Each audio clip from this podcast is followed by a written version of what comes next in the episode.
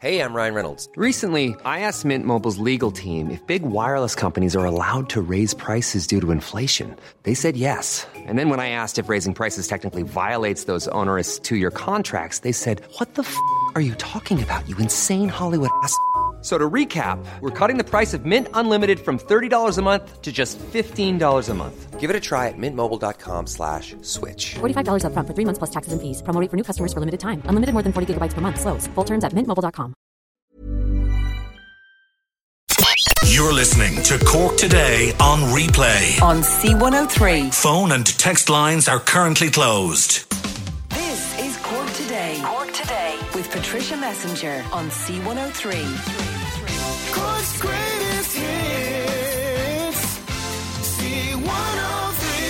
And a very good morning to you as we welcome you along to the programme. John Paul is on a day off uh, today. So uh, Bernie is uh, taking your calls. If there's anything you want to get off your chest, we'd love to hear from you. You can give Bernie a buzz. You can text or WhatsApp us as well to 0862 103 103. But I want to start by going back to last Friday night when we selected our song for Europe for this year with Macroom native Bambi Thug coming out on top with their song Doomsday Blues. Our Eurovision correspondent Johnny O'Mahoney, who in fairness predicted the win on Friday, uh, once again joins me this morning. Good morning to you, Johnny. Good morning, Trish. How are you? And well done. You, you picked another winner. What, what was it about the song that you felt it could win last Friday night? I think it was the whole package, first of all, but the song, there's, there's a great, it, it's completely different. And a song not written for Eurovision, I think, is, you know, people are going out writing songs, oh, it's a song for Eurovision. And that's what's, what, what people are doing wrong. This was completely different, um, especially unique for Ireland, um, unique for Eurovision, I suppose, as well. But there's a great hook to the song. And it's there, there's something about it. Bambi, performed like it was a, a brilliant performance, simple, effective, but done very very well. And um, I think that it, it, was just a whole package, and that's what we need and what we haven't had for a long time. So I, I, I think I think that's that's why why uh, we're going to Malmo with Bambi. Yeah, and uh, and I have to say the performance I thought was uh, incredible. And as I was watching it, I was thinking this will transfer very well onto a big stage, which is what Malmo will be. Yeah, a big stage, and that, that's what it's all about now. What they do between now and Malmo, are they going to maintain it and improve it? Are they going to downgrade it? it they just have to work on what they have and make it even it, as as as much better as they can.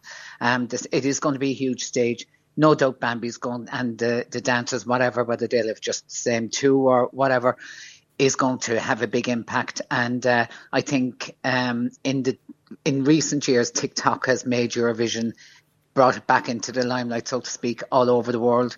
And I think Bambi is the perfect act for TikTok, um, I suppose, success. Yeah. Um, in Eurovision this year. So I mean, there's it, it's it's Ireland's to lose. I think at this point now, you know, going in there with with a big production will make it even better. Yeah, I know. I know the sound wasn't great on Sat- on Friday night, and that wasn't Bambi Thug's uh, fault. But that obviously will be all very different on the night. And at the end of the day, it was a big public vote that pushed it over the line huge public vote, and um, there there is a big um, there's a big following out there today, um, and e- even obviously on Friday, but even it, it's topped the, the there's there's a few different polls going around um, in the Eurovision in the Eurovision world, I suppose, and Ireland, the top of the poll at the moment, it's the favourite um, among um, fans, I suppose you could say for um, for Eurovision. Top song, yeah, it's the favourite at the moment. I with about I think 12 songs chosen or whatever. It's topped and nobody expected that. And it's, uh, it, it's a big um, it's a big thing to have at this point. It's, it's I suppose it's um, it's it's a difficult one to have, but it, it, what people are looking at today, where they wouldn't have been say this time last year, is we're, we're going in there positively with something completely different, some something. But again, it's it's kind of of of, of the time and. Uh, you know, it, it, it's something good to look forward to, I suppose, for. Yeah, for and I, I think it's interesting to hear you say that it's going down well across Europe with the Eurovision fan base, which is absolutely massive uh, across massive and Europe. crucial. And, and they're the ones that vote ultimately. Yeah, and in, in recent years, that's how it's been. I mean, say when Italy won, with um, Måneskin going back a few years ago, nobody expected they were going to do anything, and they they stole the show again because it was a complete package, and this is what Bambi is going to Will you know, bring. go in with with with the with the, with the same kind of um, simplicity and uh, just go out there and do it. We we can do the same in in Malmo. So I mean, yeah, there's there's a huge fan base, and uh, that's that's where the votes will come from on the night. Now, unfortunately, there was a torrent of hateful messages on social media. Are- you surprised by that, or would you have been expecting it? Not surprised at all because regardless of who won, there would have been a torrent of abuse and hatred. It, there's, it, that's, I suppose that's part of life today. You know, regardless, it goes out. Um, no matter who would have done, who, whoever would have won would have got. Um, I, I, I mean, because Bambi Thug was the the main, I suppose. Um, what what people were pushing all week. It was it was kind of the favourite all week. Um, had they lost, it would have changed things again. There would have been a lot of um, but you know, bad publicity out there like that, and it's the same. So regardless, I think I think it's just best to ignore stuff like that. Um, this is the first time in a long time that you know Ireland has got such um said the Irish Eurovision entry has got such publicity and attention. So I mean, there's there's always haters gonna hate regardless, and uh, that's that's just how it, how Yeah. it is. That's life today, I suppose, and it's it's just kind of you know you can it. it, it um, they won it fair and square, and that's You know, that's the I, I. I was watching at the weekend, particularly some of the far right agitators, and they were having conniptions about Bambi's uh, win and, you know, talking about, oh, bring back Dana and bring back Johnny Logan. So I was thrilled to see Johnny, see Johnny Logan Johnny Logan, yeah. Johnny Logan came out and says, and I quote, it's probably the best and most original entry that Ireland has had for a long, for as long as I can remember. So And he's, he's, backing it. He's a hundred percent right, dead right. And I mean, no disrespect to but who wants to bring Dana back to Eurovision? In fairness, you know, no disrespect. Like it's it's not. You know, I've always said you need a song that's going to do well in the charts, that's going to sell records. I suppose is, is the wrong way to look at it now, but streams. Bambi has amassed as, as a sixty million streams um, over the last few yeah, years. they, they have a So, huge mean, following already. Yeah, and that's that's where you're coming from. I mean, that's that's what's what what people are looking for. And you know, you think, right, how many um, streams has Dana had? And no, again, no disrespect to Dan, but this is the comparison. And this, we're living in 2024, and you have to go with what's um, you know, what's popular now. And this is what's popular Yeah. now. When I heard the song first, I thought, no, but there was something about it, it had that hook, and that it, that's there. But it's not just about the song. There's great. Um, Bambi has great stage presence and well able to communicate and positive and you know the lyrics of the song are great and from for, for the the whole thing I think it's the best result there could have been on Friday night. You you sound excited about Eurovision this year, which I haven't heard you in quite a good few years being that excited about an entry. Yeah, no, and, and I haven't been, you know, because th- this, um, you know, other, I've I've liked songs in recent years, but this this definitely is up there now. It, it's um, there, there is a I have a, a kind of a positive vibe about it, and again, it's number one. It's all about qualifying, and then after qualifying, to do well, maybe get on the left side of the the board. But I, I, I- think I may have said to you on Friday, I don't think there's any winner there. But having seen the performance on Friday night, I think there is, you know, it, it it's a that we have a big show. We've a, we've a chance. We, we've a chance where we've sent kind of the middle of the road stuff, uh, and we were only mentioning it on Friday. You know, it's been years since we've even got out of the semi-finals to get into the final. Like we've got a real, real shot at it this time. And even of the other five songs that were there, wh- while they were good in their own way, they were none of them would have, well, none of the other five would have qualified in, in for the final in Malmo. They would, they, it just wouldn't have happened because Yeah. they were all too. We've seen them all before. There was nothing original. This is the original. This is um, uh, this, this is our, our best chance uh, going forward. And fingers crossed. I, Yeah. I hope it does well. This will make Europe wake up and go, "Hey, there's there, there's there's Ireland." well, they have woken up already. They have woken up already that Ireland are, are coming back fighting. Okay, and Bambi Thug uh, will certainly wake him up. That's uh, for sure. So it'll all very much be down to the stage I setting. believe Bambi's dad is from Sweden, so Oh. there's, a, there's a Swedish connection there. So uh, fingers crossed that Even better. uh, Even better. yeah. Okay, Yeah. listen, uh, we'll talk uh, closer to the time in May, uh, Johnny. In the meantime, thank you for that. Thanks, and uh, Tricia. thanks Talk to you uh, for later. joining us already, Bye-bye. getting some commentary in. Hi, Patricia. I thought the Eurovision Song Contest song that we picked is different, and that's what we need. And the lighting, it had great graphics, and it showed creativity. I think this could be the one that gets us in and outside the box. I wish Bambi the best of luck. That's from uh, Anthony. And someone else says, the more bonkers the song and the artist, the better the chance we have. And by God, says Dick, Friday's winner was uh, both. Uh, hi, Patricia. If Dana or Johnny Logan entered the Eurovision Song Contest now, they wouldn't win. It's more of a pantomime than a singing contest. Well, it's an overall stage performance. And can I just say, um, you know, the amount of hate that was pouring out for Bambi uh, at the weekend, which I thought was just really, really unfair. But I loved a quote from Bambi where uh, they where they answered their own critics by saying, uh, "Do yourself a favour and don't waste your life hung up with hate, internalised homophobia, misogyny, transphobia, and self-hate." They stated, "Practice self-compassion and perhaps you'll learn to live in love. Don't be mad because I haven't forgotten the art of play, fun, and creation, and you have, sending you warm." golden energy of kindness. And uh, they put an X at the uh, end of it. Well done. That is uh, Bambi Thug. 0818 103 103. And a very small clip from the song, just to remind you, this is our entry for the Eurovision.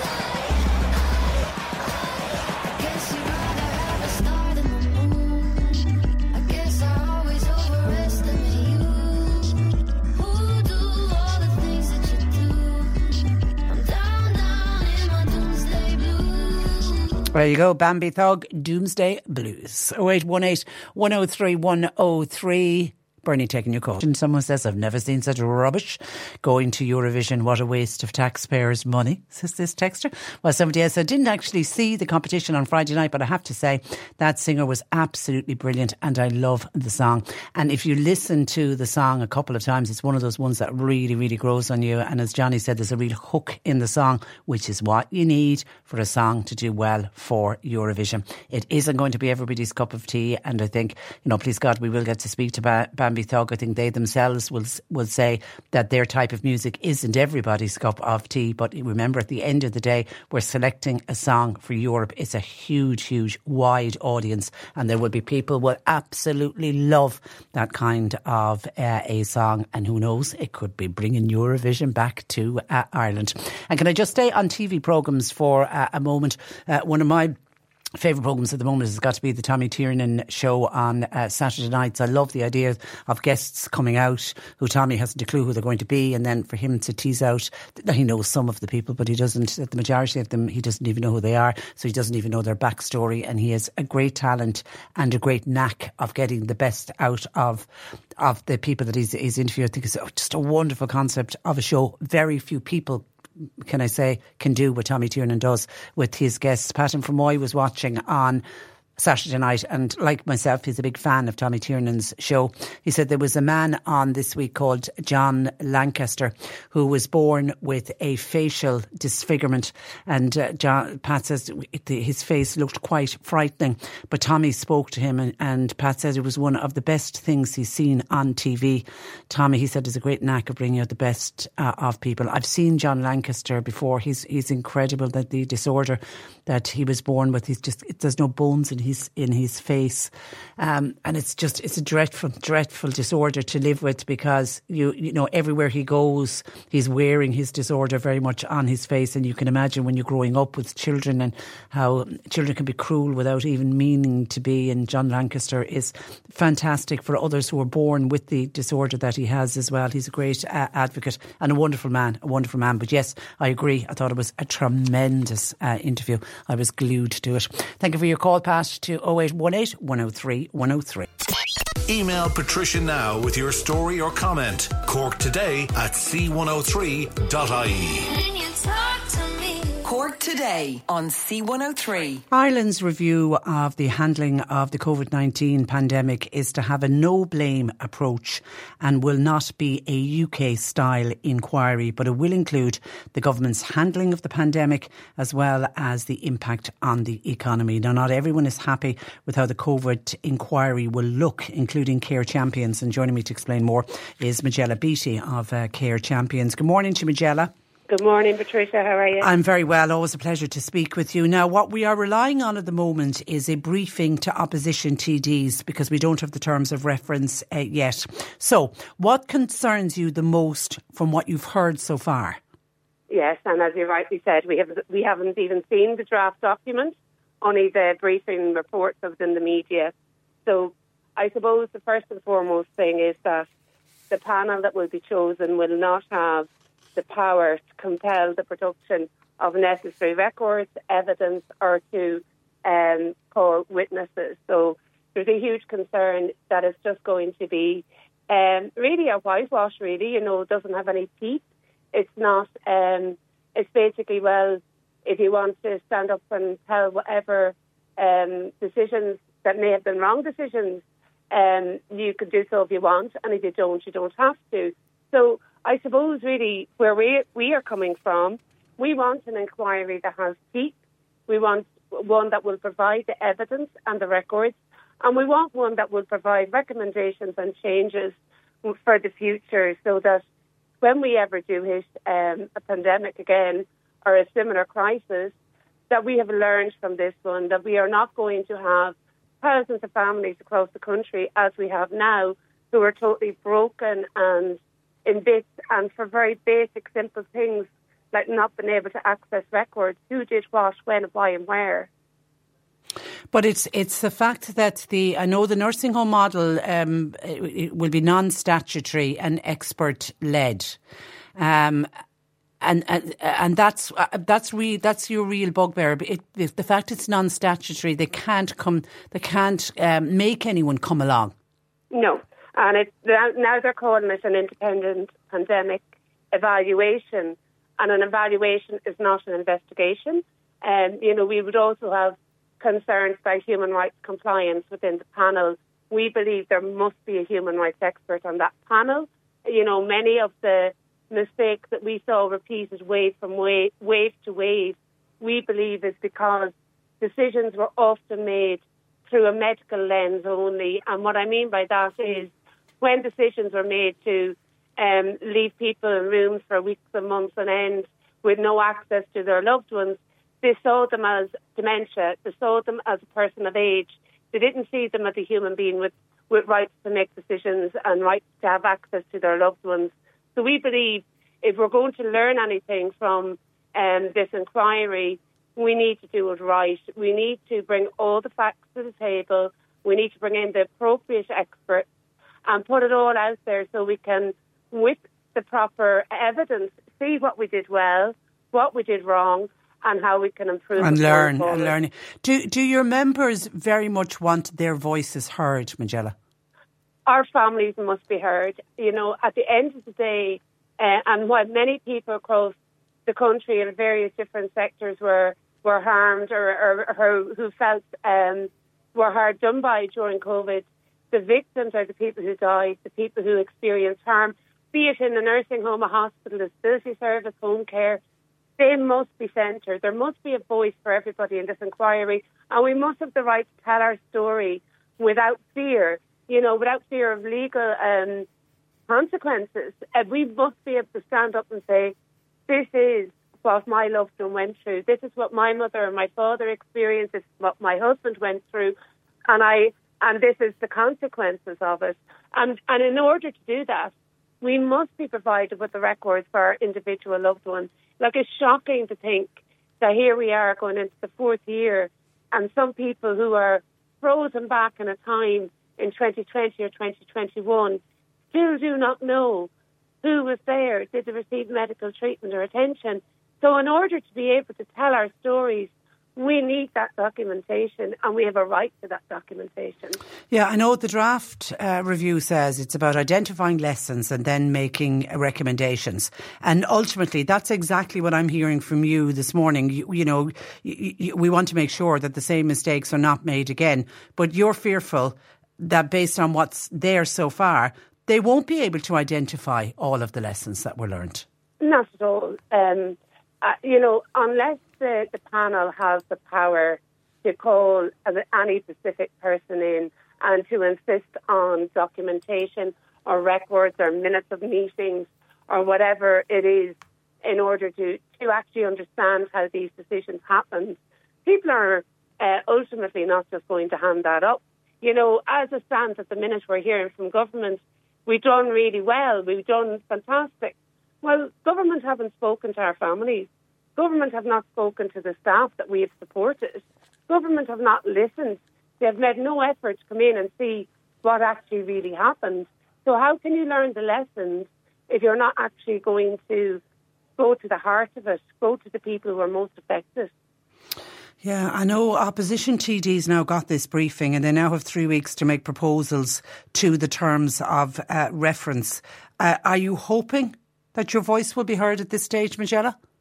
I am uh, very hopeful that opposition TDs will continue to, um, uh, more, maybe more strongly, um, start fighting the cause. You know, we have uh, met with uh, many of the opposition, and you know we appreciate their support, and we hope that in the coming weeks that they will um, stand with the with the people who are harmed. You know, at the end of the day, you know, government keep talking about a witch hunt. Nobody is looking for a witch hunt. What we're looking for is the truth. What we are looking for is how did this happen? Why were the decisions made? What was the science at the time? What was the policies? And what was the actual experience? So it's really important at this point that every member of the opposition stands up to make sure that as a country we're not going to spend enormous amounts of uh, money on something that's only um, only done for the sake of doing it. That's not going to look or make any changes or improvements and not give any consolation or any um, answers to the people who have been harmed. Yeah, and and I know there. Uh, everyone's at pains to point out that it shouldn't be a witch hunt and it shouldn't be all about pointing the finger of uh, blame. But I mean, a no blame approach doesn't mean a no accountability approach. Absolutely. Surely. Absolutely. Absolutely. And, you know, uh, when, when we do get the facts, we can all assume what the facts are. You know, we all have our own ideas. Well, they must have done this or they must have done that, but we don't know because we don't have the evidence. But when we do, and obviously there are mistakes, our fam- our group wouldn't exist if there weren't serious failings. But when we get those failings, we need to see, okay, we need to be accountable for what we've done wrong. We need to be accountable. We need to acknowledge, and I think this is one thing, government have never acknowledged the harm and the, the grief and the pain that has been experienced by so many people. We need to acknowledge it and we need to see, okay, as a state, how did we go wrong?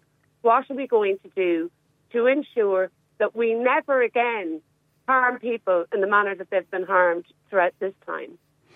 Okay, somebody's asking a very obvious question that, that, I suppose I should have asked you at, at the start because, you know, as Care Champions, you're, you're a group that represent uh, families who lost loved ones uh, during, uh, during COVID 19. Has your group been involved in any way in the drafting of the terms of reference?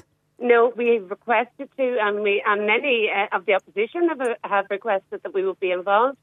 Um, the Taoiseach did say only, I think, two weeks ago in the Dáil in response um, uh, in response to a question I actually think might have been from Mick Barry. Um, the Taoiseach said that uh, he didn't have time.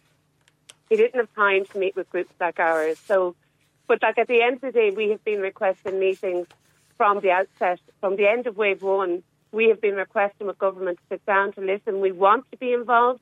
We are the experts because we live the policies that failed us.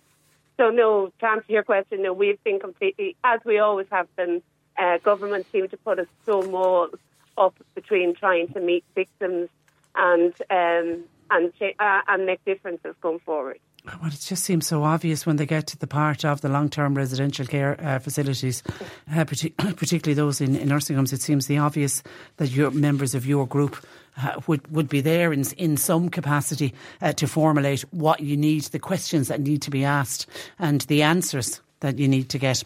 Listen, Majella, it's something I know we'll be coming back to uh, again. In the meantime, thank you for that, and thank you for joining us on the programme. Thank you. Good morning to you. That is uh, Majella Beattie of uh, Care Champions. Uh, 0818 103 103. Bernie's taking your calls this morning. You can text or WhatsApp to 0862 103 103. Call Patricia with your comment. 0818 103 103. Cork today on C103. Now, as Barry has mentioned on the news earlier this morning, tonight the Charleville Park Hotel will be the venue for a public meeting by the Charleville Community Forum to try to remove the high number of HGVs going through the town every single day. Evelyn O'Rourke, sorry, Evelyn O'Keeffe is chair of the Charleville Community Forum, and Evelyn joins me this morning. Good morning to you, Evelyn. Good morning, Patricia, and thanks for having us. Well, you're, you're, you're very welcome. Now, outside of members of the public, who are you hoping will attend tonight's meeting and who else are you inviting? well, we've invited Cork County Council and we've also invited the three Cork Northwest TDs and we invited our four local county councillors um, for the Kanturk LEA and we've invited um, a member from the Haulage Association. We also invited um, members from the OPW as they have a major site on the N20 and um, so we're kind of getting updates, hopefully, from all of them as to what improvements are being done. As we had a lot of statements coming out in the last month or two, and um, from county councillors and the county council, and none of them seem to match each other, so it's caused a lot of confusion. So that was the idea of having the meeting, just kind of clear up what is and what isn't happening. You know, Yeah, um, get get put get absolute minds- yeah get absolute uh, clarity. The, is the provision of a relief road for Charleville the only way you'll remove all those HGVs from the main street? Yeah, I think that's it. In the long run, it- it's the only way we'll be able to remove the HGVs. As like listening to the coroner's report from um, the the last few deaths, what he was saying is that we're only cra- um, grasping at straws unless we remove the HGVs. The HGVs are the risk. And as we see with the, the, the increase in use of Cork Port here um, in the south of Ireland, is increasing traffic onto Charleville. And we know at the moment um, Cork Port is only operating at about 50%. Um, so that will increase in time, and again, that will have a knock-on effect here in Charleville. So, you know, you can do all the small things, um, but unless you actually remove HGVs, you know, we're really just, you know, playing Russian roulette here on Yeah, and it isn't. In fairness to the HGV drivers, they have no other choice. This is the only route that they that they can take between eh, w- once leaving Cork and heading up to the west of Ireland. Yeah, a hundred percent. You know, and your heart goes out to the HGV drivers. You know, they really, you know, I can see them now coming through, and it must be nerve wracking for them as well because they physically cannot see the people that walk out in front of them, and because traffic is so heavily congested, people feel safe walking out in front of cars and HGVs because it is like a car park at the best times on the main street. So it gives you an illusion of safety. But again, I suppose people don't realise how far the blind spot is on HGVs. Because they're yeah they're so high up. Now I, I remember last May, Evelyn, Transport Infrastructure Ireland, the TII, they committed to providing funds needed for that relief road for for Charleville. Did you get any time frame from them? Yeah, well, what we got in early December, there was a meeting in December in Cork County Council, and we were to get an update from that meeting as to what were the proposals that they were going to send to TII. Um, but nothing actually came out of that meeting, and we were met with silence, and that kind of, you know, we were wondering why. Um, so again, they said the works would start in January, and again now, you know, it's the 29th of January, and no works have started. So again, you know, we've had lots of um, press releases and statements, and you know, going back a few years, we even had a pedestrian crossing at the junction of where two people actually have died since, with no pedestrian crossing. So it's kind of very frustrating that we know they have the answers and they have the solutions. We just want them to implement them. Um, so hopefully tonight that will clear up a few of those things. You know, why pedestrian crossings it was supposed to go ahead either are or aren't going ahead and what was the justification for them. Because from what we can see from the plans that we only got a few days ago since we announced the meeting from Cork County Council is um, that all the plans don't remove one HGV out of the town. So we're kind of, what is the reasoning for it, in order the justification, when, as you said, the TII have committed to funding. And, and and these are the, the I was looking at figures from the TII. They say on average fifteen thousand vehicles a day pass through Charleville, of which forty percent of them are HGVs. I mean, there's probably very few other towns that have figures like that on the volume of traffic and on the volume of HGVs. Yeah, and like we are a growing town like everybody else. Um, we have a population of 6,000 within three kilometres of Charleville town. And like that, within the next few months, we're getting about 270 Ukrainian refugees here in town. So that will be a huge population increase, you know, and people that wouldn't be familiar with our road. So it's vital that we do have, you know, clear signage, you know, clear safety measures put in place. As, you know, we will be putting people's lives at risk if we don't, you know, and, you know, as public representatives and, um, and ourselves representing the community, you know, it's the duty of care to actually do something and not just be talking about it for another 10, 20 years. And you know, we unfortunately and very sadly, we have we've seen too many, and particularly too many elderly people uh, killed on on your main street. Is it something that everybody worries about almost on a daily basis, um, Evelyn? Oh, 100%.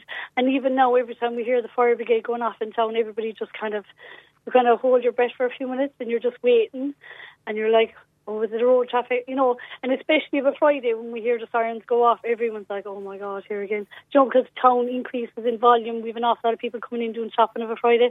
And again, that time, you know, you've the elderly coming in for their pensions and everything, and that is high risk time. And, you know, we do. And anyone that has been in town in the last year, you know, you do. And if you were there around the times of those two incidents, it, it, is, it does affect you. Yeah, you know, you yeah. can't just sit on it, you know, get on with your life pretend it didn't happen. It did happen. And, you know, it's heartbreaking and we really, really don't want to see it again, you know. I, I spotted a piece, I think it was last week, uh, in, in one of the papers that pedestrian safety works are due to start in the coming weeks. Is, is that going to help? Well, that's the thing. I have those, um, and I will read them out tonight. We have those, um, what they're going to do, and like we'll say just briefly there, like one of them there is five pedestrian crossings um, will be upgraded to tabletop. You know, tabletop ramps at the actual um, pedestrian crossing. But that in itself um, will actually just slow traffic down again and cause more congestion. Um, so we can't see how that will help. Obviously, it will help. Um, you know, cars. You'll be able to see the pedestrian a lot easier. But cars aren't the. You know, they're not the problem at the moment. It's the HGVs. And we do welcome the movement of the bus stop being separated from the loading bay, which was causing chaos here for decades. You know, the, the expressway buses and Mm. the delivery drivers were using the same loading bay, and it was causing chaos. Yeah, that's So been a bottleneck. I can't believe that Yeah. they, they haven't moved on that beforehand. Yeah, it's a very easy fix. Like you know, it's literally relining um, markers on the road for both of them to have their own separate areas, and um, so that is a positive move. You know, so it's all not negative. They are doing things, and I suppose again they're talking about removing the herringbone angle in parking, but again, it's only talking, and there's no fixed date of when it's going to happen. Yeah, you know, they- so the longer we go, the higher the risk. Yeah, the, the work they say happen. work is ongoing to provide additional parking off Main Street, and and once secured, that herringbone angle in parking will be removed, and and and it'll be replaced then by parallel parking, and that's important because it eliminates that need for motorists who at the moment have no other choice, but they've got to reverse out of the parking space. But like it, it says in the statement, work is ongoing to provide additional parking off street and once secured. I mean, is can you think off the top of your head? Are there sites where additional parking could be put off the main street? Um, there is a few abandoned and derelict um, sites, you know, Okay. which could be turned around. But again, are they open to the council? You know, like, or are they in private ownership, and how long would that take to secure it?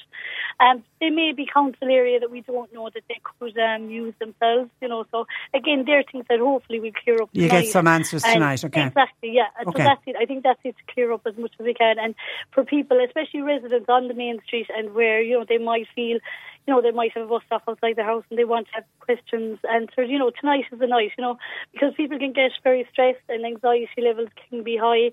Um, so it's good just to clear it out, you know, see what is happening, what isn't happening, and again, the time frame of when we're expected for these things to go Yeah, ahead. yeah. Get the information. I mean, I think that's what that's what most people want. So it's tonight, uh, Charleville Park Hotel, uh, seven p.m. Is it seven? Did I see 7:30, Seven thirty. 7:30, yeah. Seven thirty. Okay, and uh, open to everyone to come along, and there will be an opportunity for people to ask questions and get their their questions answered. Uh, hopefully, Evelyn, we wish you luck with it. Uh, well done, and thank you for joining us on the programme. And thank you. Bye. Good morning to you. That is Evelyn O'Keeffe, who is chair of the Charleville Community Forum, just doing all they can to keep people as safe as possible, both those people living in Charleville and those who um, visit for shopping or for work. 0818 103 103. Lines are open. John has been on just to give us out by way of a warning, I suppose, more than anything to say, Patricia, the Fermoy Bal- Ballyduff Road is flooded again at Mount Rivers at a particularly dangerous bend, all for the sake of opening and freeing the shores, which didn't happen, says uh, John.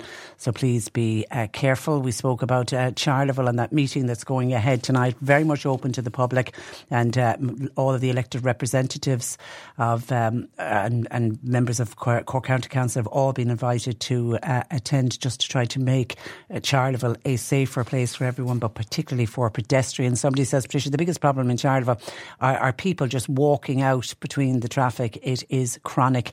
There are plenty of pedestrian crossings and traffic lights uh, to use. Yeah, but I suppose people just take a chance because, you know, I think Evelyn described it very well when she says, you know, the traffic most of the time is at a standstill. It's almost like if you have to go through Charleville regularly, you will know it's like being in a car park. It, it, it feels like none of the traffic is moving. And I suppose if you want to get across the road, people just take the chance. And we've had very unfortunate consequences because of it. And then someone says, Patricia, I actually attended an inquest in Cork back in the early noughties, and it actually concerned a HGV killing a pedest- uh, killing a, a, a, of a pedestrian, the death of, not killing, the death of a pedestrian uh, by coming out in front of a truck. It was mentioned back then that HGVs could install a downward mirror so drivers could see what's just under their cab. That would be much less expensive than building a bypass, and it could have been up and running. And if it was up and running, it would be saving lives much more quicker. 20 years since that inquest that I attended, nothing has been done. It just seems to all be talk, says this uh, texter.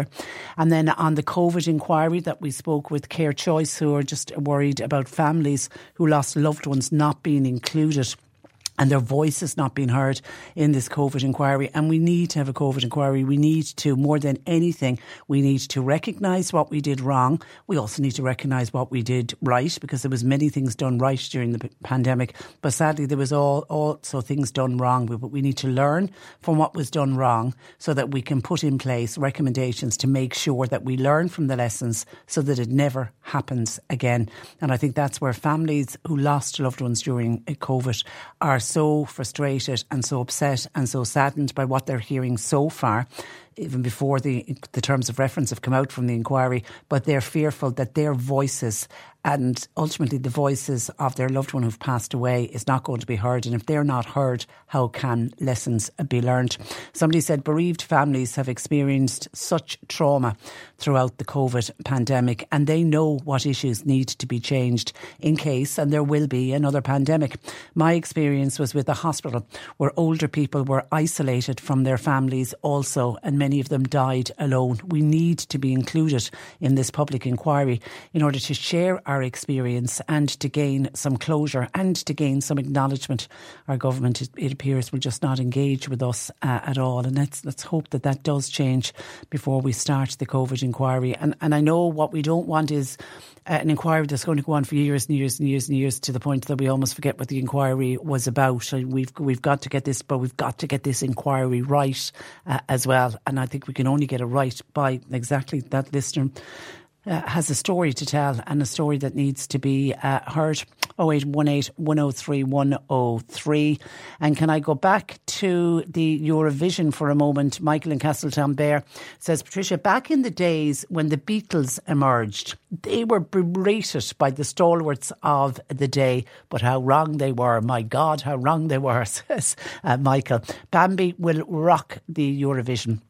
Love them or hate them, every good luck to them and to Ireland. And also on Tommy Tiernan show that was mentioned, the Tommy Tiernan show, according to Michael, is far, far superior to the Late Late show. He is absolutely outstanding. And just actually while we're on about uh, RTE and stars, uh, etc., Harry sent in a WhatsApp earlier uh, to say, have RTE learnt nothing? He said he nearly choked in his cornflakes when he was hearing the top 10 on air earners. Uh, now, have they learned? Well, they have because the, the, and this is on our news. I know Barry's carrying this as well. What RT have published today is the top turn earners, but this is for 2020 two. No surprise to see that Ryan Tubridy was at the top of the list, but I don't know if that figure is higher than what we expected. Over a half a million. It's like for one year's work, 515,000 uh, euro. Next on the list is Joe Duffy. Uh, Joe earned 351,000 euro, which was unchanged from the previous year. Claire, Bur- Claire Byrne is in third place. Now, she did see a drop in her wages. It went from 350,000 euro to 320,833. Miriam O'Callaghan in fourth stays the same for 2021, uh, 263,000 a year for 2022. Now, Ray D'Arcy seems to be the only one who had a big drop in his earnings. He went down by 100,000 euro. So for 2022, he earned 250,000 uh, euro. But if you go back a few years, for Ray D'Arcy back in his glory days in 2019, he was earning 450,000 euro. Isn't that huge? What was he doing in 2019? Was he doing TV work maybe at the same time? Maybe that was it. Uh, Brendan O'Connor is sixth on the list. He does the two uh, weekend shows, Saturday and Sunday. He earned 245,000 euro, and that was in both uh, years. Now, that top six that I've just called out, they're all contractors. So you have to go down to seventh place to find the first top paid PAYE worker for the station. And that was Brian Dobson, and his earnings for 2022 was 209,681 euro. And of course, Brian Dobson has recently announced he is retiring in April, even though he would have had another year to go age wise, but he's decided to get out uh, early. Mary Wilson then is next on the list, 196,000. Then the sports presenter Darragh Maloney, he earned 183,000 euro, and the 10th on the list is the RTE's environment correspondent George Lee, and he earned 179,821, which was just slightly more than what he earned in uh, 2021. Now, RTE, when they published the earnings today said that the total cost of the highest earning broadcasters represents less than 1% of the total operating costs. And of course, the Director General, Kevin Bakhurst, has said in the future, no one at the station will be paid a salary exceeding his own salary uh, as contracts expire and salaries are reduced. And we know that his salary is 250,000 euro. So he's saying, but he's got to wait because obviously they, well, particularly the top six, it really is only the top six. Uh, even though, hang on, maybe I'm wrong, it's the top five because Brendan O'Connor has come in just uh, under it. So the top five are all over that 250,000 euro mark that he's, that's the bench he's set, setting. So when they come up for renegotiation, uh, they will be on, the least they can be on is, um, or the most they can be on, should I say, is 250,000 euro. It'll be interesting to see how strong Kevin Bakhurst will be when he goes to renegotiate the contracts because Oliver Callan last week, who was named as the replacement for Ryan Tubridy on a one hour show five days a week. He came straight out and said his salary is 150,000 euro. So one wonders will Kevin Bakhurst set that as a figure for possibly some of the highest uh, earners. But I imagine a lot of them in RTE feeling a little bit uncomfortable today with the announcement of those uh, figures. Some of them come, though, as no real surprise. We've all known that the top 10 earners in RTE were all on huge, huge sums of money. But to Harry, who says if RTE learned their lesson, yes, if I had Kevin Bakhurst on the line and asked him that question, he would say yes, he has very much learned uh, lessons. He wasn't there when those contracts were negotiated. He wasn't there when they agreed those colossal sums.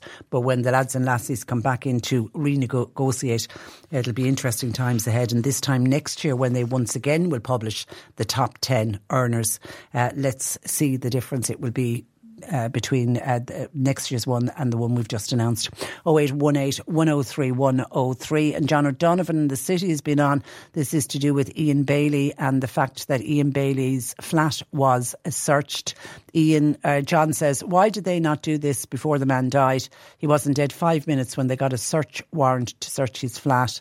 They still seem to have him down as the main sub- suspect, even though the DPP said on two occasions there was no case to answer. Well, I'm assuming that what that's got to do with, uh, John, is there's a cold case review on at the moment. I imagine they had intended going back to Ian Bailey, even though he had offered himself. I remember him saying he had offered himself when the cold case review got uh, announced. He had offered straight away that he was willing to sit down and talk with the officers involved. They hadn't got around to speaking to him yet. It was part of their plan to speak to him. So maybe it was part of their plan as well to do a search. So I suppose I would think the reason that they moved so quickly is because he has passed away and that property that Ian Bailey, that flat was only rented and it would be cleared out. And I'm, I'm assuming that they're fearful that there could, could be something there that they need as part of their inquiry.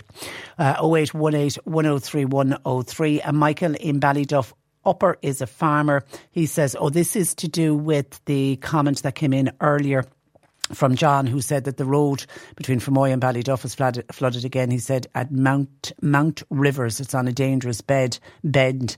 Uh, well, Michael is a farmer in Ballyduff Upper, and he says farmers are not allowed to touch the dikes anymore. He says it's due to the Green Party, so they can't prevent flooding on the roads. They could lose their subsidies if they clear the dikes. And this is from the journal.ie. Hedgerows are critical to maintain wildlife diversity in established habitats, particularly for birds. Those who break the act by engaging in hedge cutting are burning between March and August, can be summoned before the court and uh, fined. But are, are, we're- are we not out of that period? We're into the cutting period where you can engage in, in hedge uh, cutting. And I do know between March and August you can't because of the Wildlife Act. So Michael is pointing the finger of blame at the Wildlife Act and the Green Party. 0818 103 103. Lines are open. C103 Jobs. Construction worker wanted for a job in Mallow helping trades and ad hoc tasks on site. Send your CVs please to jobs at hamiltonfrench.com. Clonakilty Community Sports uh, Association has a part-time position uh, available for an administrator slash general operative. It's to deal with queries and bookings. You can email CV to info at clonakiltysports.com and please mark it for the attention of the um, Uh, childcare assistant with FETAC level 5 accreditation in childcare is wanted to work 20 hours per week in Cora. Uh, CVs please to bbcora at gmail.com. And Jones Agri in Ballydesmond, they're recruiting an estimator with experience in the agri slash steel industry.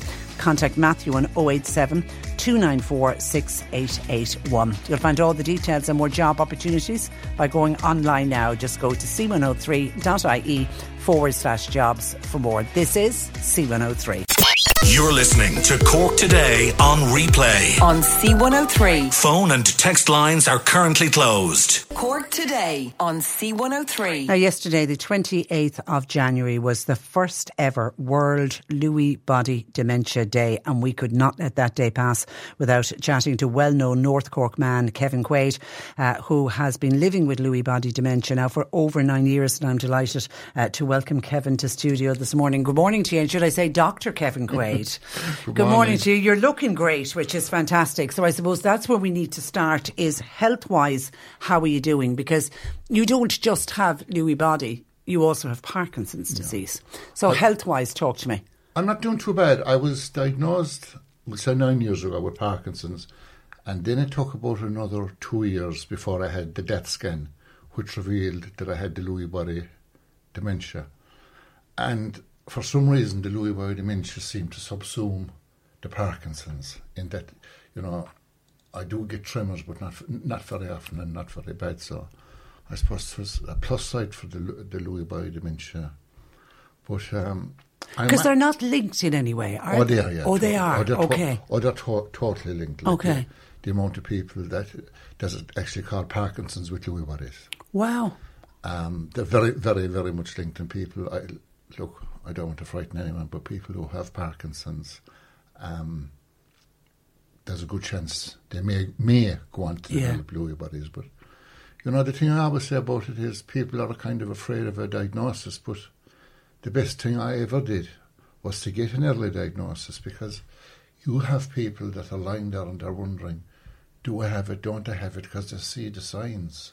Mm. And I mean, if you go into a neurologist and you have a scan done and you go in at 11 o'clock this morning um, and you come out at half 11 and you've been told you have Lewy body dementia or whatever type of dementia it is, you're still the same person. It's just now you have a name for what has been keeping you awake at night, for what has been bothering you. You have an explanation about the hallucinations, the nightmares. Everything then makes sense. So, you know, saying, well, if I don't get diagnosed, I don't have it. Well, you know, it's not the case. And the earlier you get the diagnosis, the more help.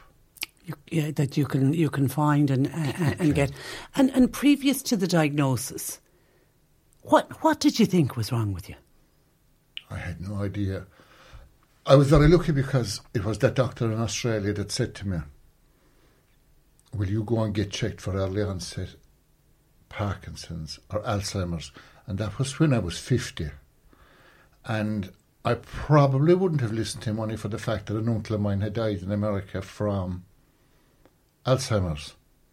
And another uncle of mine, which I found out later, on my mother's side, her anniversary, her first anniversary is actually next weekend. He died from what I have. So that's what made me do what the doctor said. There was little things happening that were bothering me. I was having uh, the worst of them all were the nightmares, the severe nightmares, and I was seeing things that I didn't know whether they were there or not, but I was keeping them to myself, and all them small little subtle things were were bothering me, but I was keeping them to myself, as I said. Then I had high blood pressure problems, constipation, so many different red flags that are there. And, you know... if That you now know are red that I now flags. know. And if Yeah. you're being treated for different things and the treatments aren't working, then you need to dig a little deeper until you get the answer. I mean, the day that I uh, was diagnosed, that Helena and myself were there, that I was diagnosed with Lewy body dementia, all I had was the word dem- dementia. I didn't hear Lewy, I didn't hear body, and I said, this has to be wrong. Because I was like so many out there, I thought dementia was memory loss or whatever. I still remember uh, your first interview with me here. All those um, years ago, in yeah. 2018, uh, Yeah. when, I, when I wrote my first book. And a miracle has happened to me in the last six months. Because when you come to terms with the fact that you have a disease that's both incurable and progressive, when you come to terms with it, you kind of know subconsciously that you're going to lose and lose and lose and lose and lose your faculties. And the thing about a carer is, or a person living with you, is they're copied months beforehand. So that's why I always say, I have the disease, but Helena lives with it. Mm. And I remember saying to Helena one day, do you know, am I going to have deaf or whatever? She'd be in the kitchen and we were living in a little cottage and she'd ask would I want a cup of coffee. And I wouldn't know what she said. And um, I met a girl by the name of Sarah from Hidden Hearing and just said it to her. And I got my hearing tested. And I got hearing aids. And now, was is is that just an age thing, or was that also linked to Lewy body? It is so linked. It is Oh, my goodness. Believable. Because you see, the thing about it is, if your hearing is going, it's not going to go over bank today. So it's going slowly. So say I'm having a conversation with you and there's a noisy background or you have a low voice. You get sick of saying, can you say that again? I know, I know. Or- or Can you repeat that? Yes, And then you go to the stage where I'll watch your facial expressions. And if you're smiling, I'm smiling away and I'm nodding with I you. know, and I if know. you frown, I start to frown. And if the conversation gets uncomfortable, you withdraw. And over a period of time, you will stop going to even family gatherings because the noise is too much or you won't be able to understand what someone is hearing. And oh my God, when I got my hearing back, The it was difference. just like, yes, Lewy body dementia is doing what it's doing to me, but I got my hearing back. But the one thing I've, and I, I, I follow you extensively on uh, social media, um, and as you say, I, w- I remember interviewing you with the with the first book and thinking, God, this guy is incredible, and you know, and I can't believe all these years later you're back in, and I know there's another book uh, on the way. You, you, you you're travelling extensively. You, you constantly seem to be somewhere talking at, at something. It has. You're a great representative for people with Lewy body in what can be achieved and what you can do. I mean, you haven't laid down under it and thought, oh my God, this is it, my world is over. You're out there very much promoting, if you can see a positive side to any disorder, you're out there promoting it and, and what help is available for people. And that's important. And it's obviously important to your frame of mind and keeping you in the frame of mind you're in. It's the only thing to do. And it comes back to if you get an early diagnosis, you know, take your time, sit with it, let it sink in, talk to your family about it, but then do something about it. Find that passion that's within you. And for me, it started off as writing. And for a young fellow going to school, I think I think I screw up a D in my English and leaving cert. And I laughed. I remember laughing here the day you said we've offered Kevin Quaide. And I looked at you and I said, You are, you have a book written. And it just, you come to a T junction in your life. And you always thought you were going left.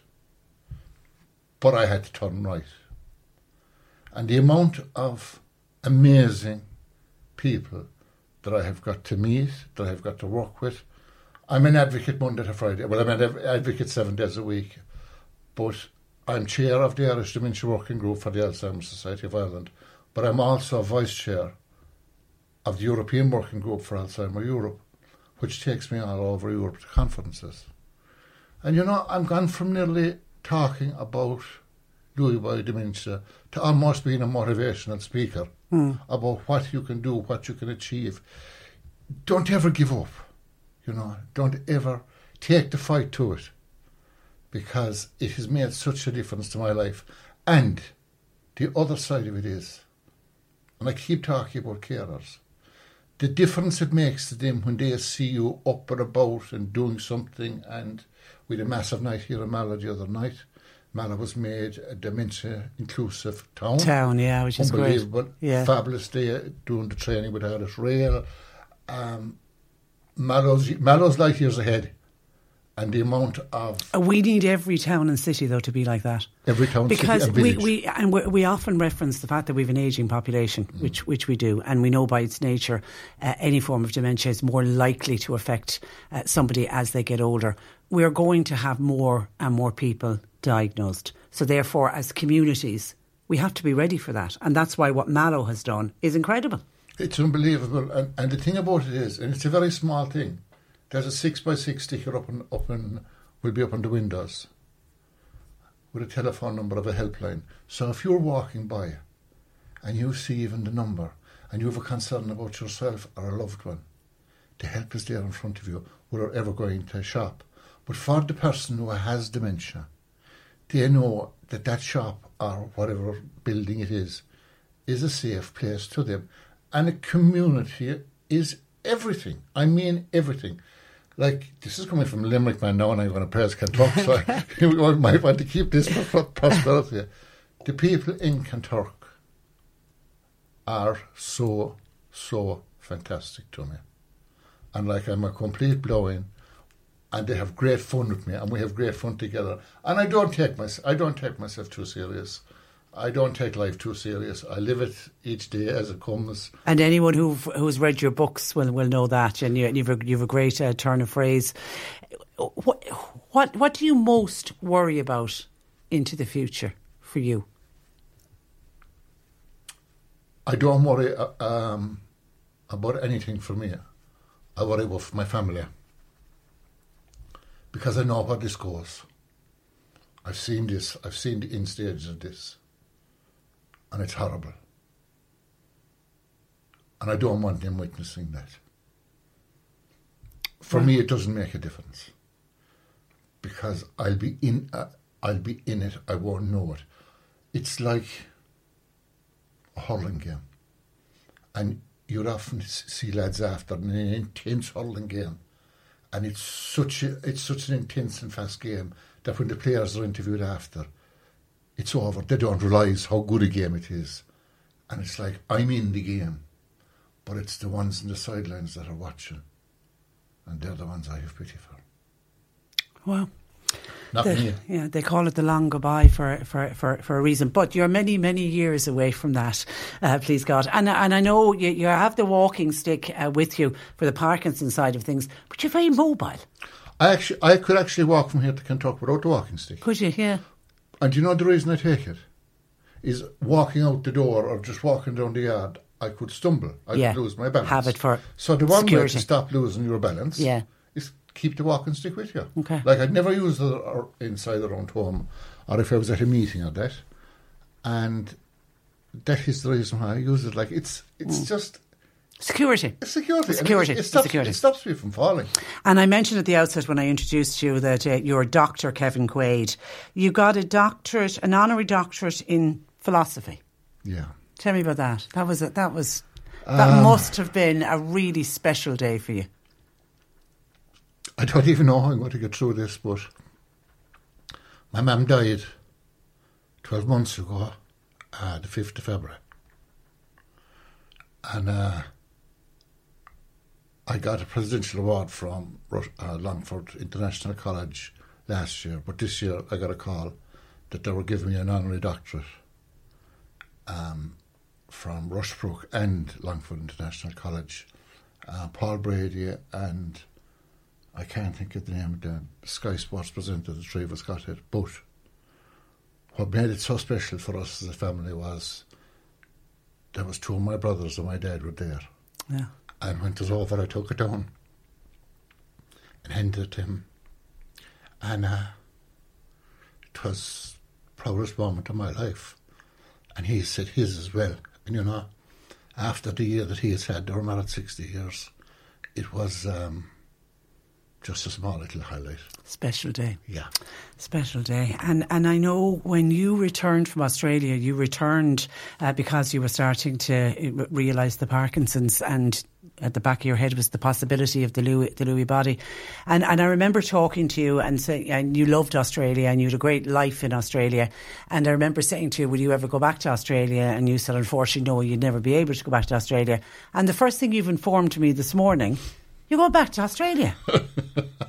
Never say never. Well, I have. There's one of my grandkids, Piper, who I, I, I haven't I haven't met yet, and she's two and a half, three, going on three. Piper. Yeah. Oh, what a gorgeous name. Um, oh, and like she's the boss. She? She's Okay. my, my daughter, Noreen, and Josh's d- daughter, and uh, I'm just so so glad to see her. But I got invited to speak at the uh, University of Tasmania in Hobart. Wow. And it was just something I couldn't refuse. And I, I said, you know, I'm going to make it. I'm going to do it. I'm going to make this happen. And when is that? When when are you? Do you have your date on it? The sixth, we leave the sixth of March, and we're back to 9th of April. Wow. And I'm in That's in stunning. Tas- in Tasmania, I think from the 20th to 23rd. Actually, that came out through working with people in Trinity College. It was a girl, um, Alison Kenty, that was there from Hobart uh, with GBHI, and she it, it just all came about by pure accident. And I said, no, I have to make this happen. I have to. And it was, it wasn't even on my radar. Mhm. But it just shows if you're determined enough and you put your mind to it, anything can happen. And you are. You are. You are. You you are. You are incredible. You're inspirational. You're just. And and I'm very conscious, Kevin, of people listening to us who are either recently diagnosed, and because you always speak about the carers, I'm I'm thinking of of the carers. What what, what do you say to people today who either maybe have suspicions that they need to get a diagnosis or have have just got that diagnosis? What what what's your message to them? If you have suspicions, go and get the diagnosis. And like I said earlier, it doesn't change who you are. It actually may take away a little bit of the worry. Um, we hold a thing called Tea Time with Lewy once a month. People from all over the world are there. It's a Zoom meeting, it's completely private, it's not recorded, but there's a clinician there, there's, there's carers there, there's researchers there, there's experts with the lived experience like myself. And the amount of people that can come, and you can come and keep your camera off, you can speak, you don't have to speak, but it just gives you an idea of the support that's there. The one one piece of advice is, for God's sake, don't don't do this alone, Mhm. because it's a lonesome journey, and the loneliness and the fear that's attached to this disease. Only the people that have it can understand it. You can be with your closest friends, your closest family, and by God, have I got some good friends. And you could be one on one or could be with a crowd, and you can just feel so fearful and so alone. But when you're with people who have the disease that I have, we get it. Mm. We understand one another, you know, and it's easy to talk about it to one another. And I suppose that's that's why I keep doing what I'm doing. And when I'm in Europe, you're meeting people from other countries with the same disease. I mean, for God's sake, I walked some of the Camino this year. That was a complete no-no. And I was thinking, will I do it in a wheelchair? And then I said, no. A walk. I got a call and I said, you know, I, I walk with a walking stick. Yeah, and we'll and, make it happen. And we and we all remember one of my, certainly one of my favourite actors, Robin Robin Williams, and it was only after he passed away that we discovered he also had had Lewy Body. Listen, you are an absolute inspiration. Enjoy the trip to Australia because I, I know you're going to have a ball, particularly meeting up with with Little Piper. My best wishes to Helena, who was to join us this morning, but unfortunately she's got laryngitis, so that doesn't work on radio. So send her my love as well, and we will talk again. Looking forward to book number three, uh, by the way. But uh, Kevin Quaide, uh, Doctor Kevin Quaide, thank you for joining us in studio. Thanks a million, Good morning. Patricia. Email Patricia now with your story or comment. Cork today at c103.ie. Cork today on C103. And thank you. You can see a lot of uh, texts and WhatsApps coming in from people just saying um, how glad they were to hear uh, Kevin Quaide speak about living with a Lewy body dementia and what an inspirational man he is. Allow me to continue. Yeah, he's he is terrific. We always love to have Kevin uh, with us in uh, studio. Now we have all heard the phrase "we are what we eat," but just what is the relationship between our diet and the rise of chronic diseases? World leading academic Professor Jens Walter is undertaking groundbreaking research at UCC to look at the impact of modern lifestyles and diets on our health. And I'm delighted to say Professor Jens Walter has taken time out to talk to us this morning. Good morning to Jens. Good morning, Patricia. You're- Thanks for having me. Well, you're you're very welcome. Now, our diets are very different to our ancestors. What do you believe they did right that we're doing wrong? They had um, both the advantage and disadvantage that they had no access to modern foods. You know, so meaning they were not eating the processed foods that are rich in, in sugar and fat that we are eating, and for the most part, they were also consuming, you know, plant-rich diets, very high levels of dietary fiber, and they really we we have good research evidence for this. They ate 100 grams or 120 grams of dietary fiber, which is almost 10 times more, you know, than we are eating today. And this is, in certain aspects, made them healthier when it comes to chronic diseases. Yeah, and I know you've already uh, undertaken uh, studies showing the difference if we move away from what you call an industrial diet. Talk to me about that and talk to me about the results that you found. Yeah, we have spectacular results actually. So we conducted a human trial where we moved actually healthy Canadians you know, from their Canadian diet to this non-industrialized type diet. And we, within three weeks, their, their cholesterol dropped 20%, you know, their blood glucose went down 6%, and all their markers of inflammation improved. So you can make, you can really, from, as well, it's an extreme diet shift, but if you are willing to do this, you can do tremendous benefits to your health through something like that. So it's cut out all the processed stuff?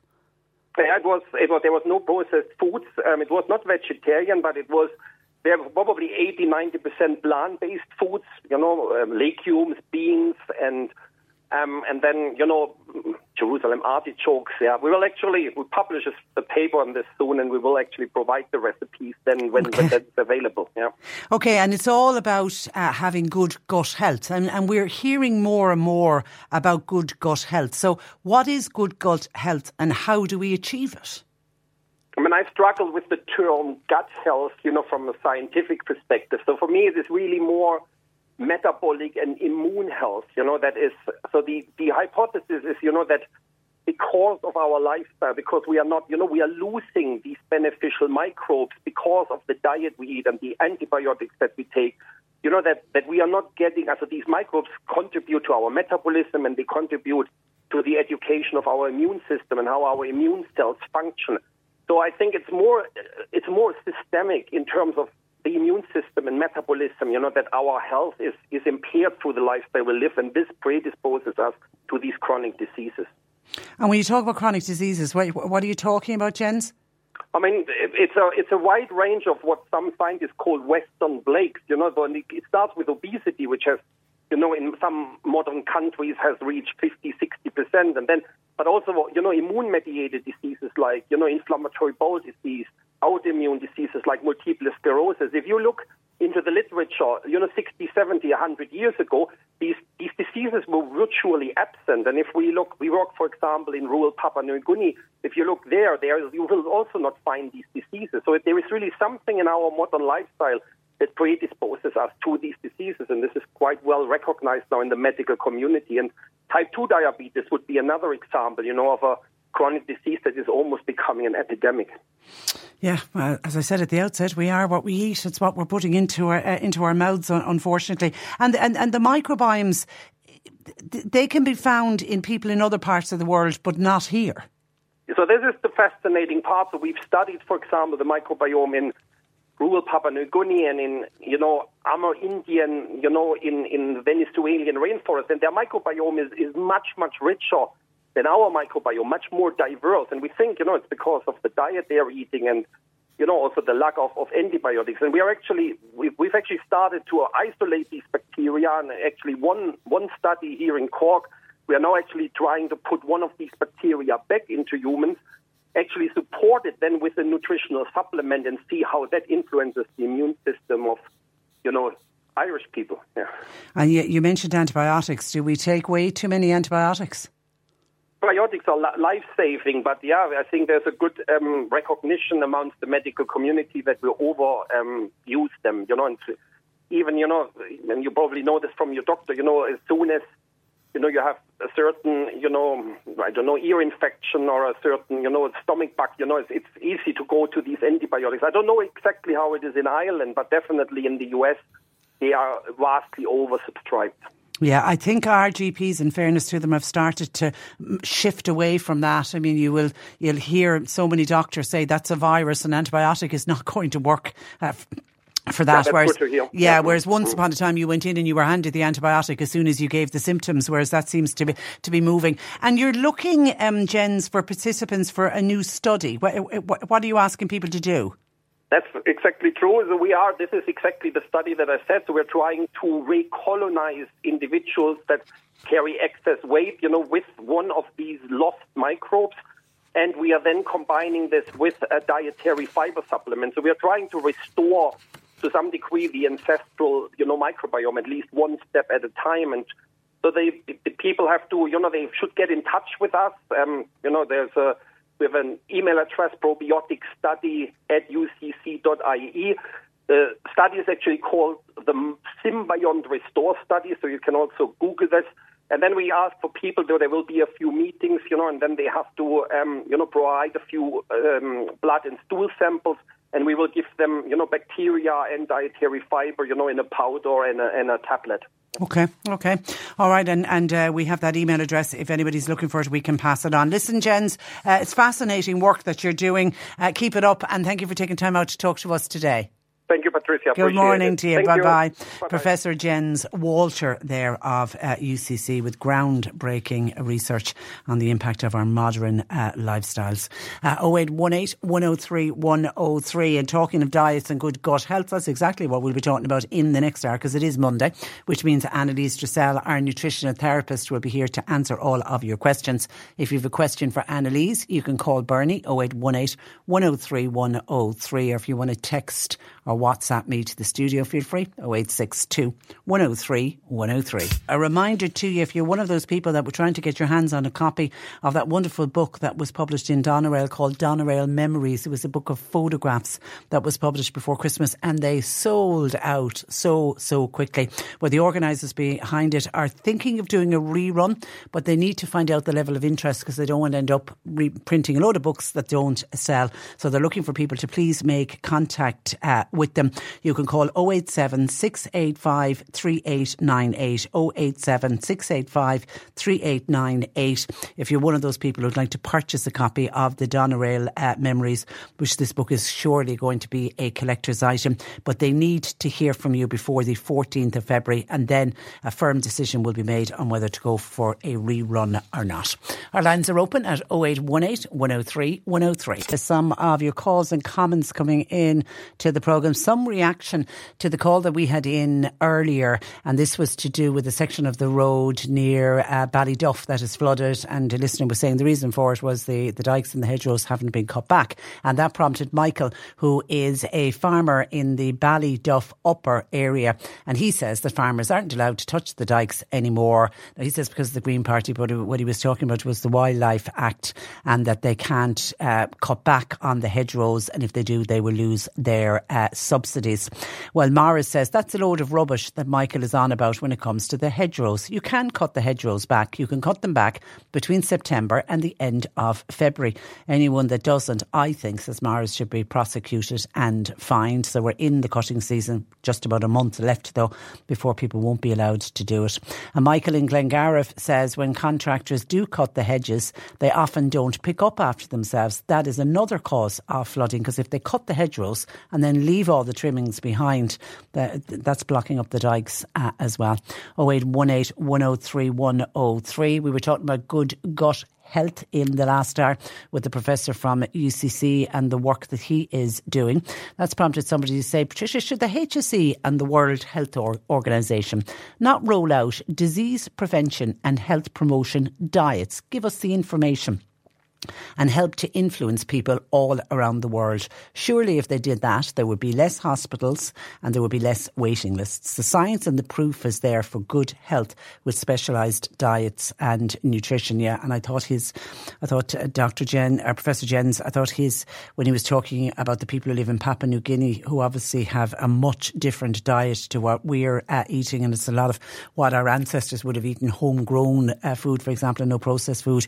Their difference, and they don't have the chronic diseases that we have here. So, yeah, we are what we eat for sure. And thank you to a number of people saying that they were delighted to hear Kevin Quaide on the programme, Dr. Kevin Quaide, who lives with Lewy body dementia, just saying what an incredible man uh, he was. John says, I actually met Kevin uh, at Mallow GAA. Such a nice man. He was a pleasure to meet. Lots of people saying how inspirational he was. Uh, Tony Wilkinson says, as you know, you were talking to one of the most generous of men that I know.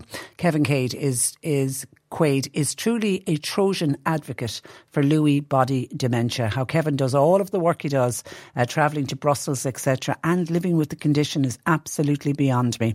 And a huge call out to his partner slash carer, Helena, to someone who is living with Lewy body dementia. It is both who are affected day uh, day day after day.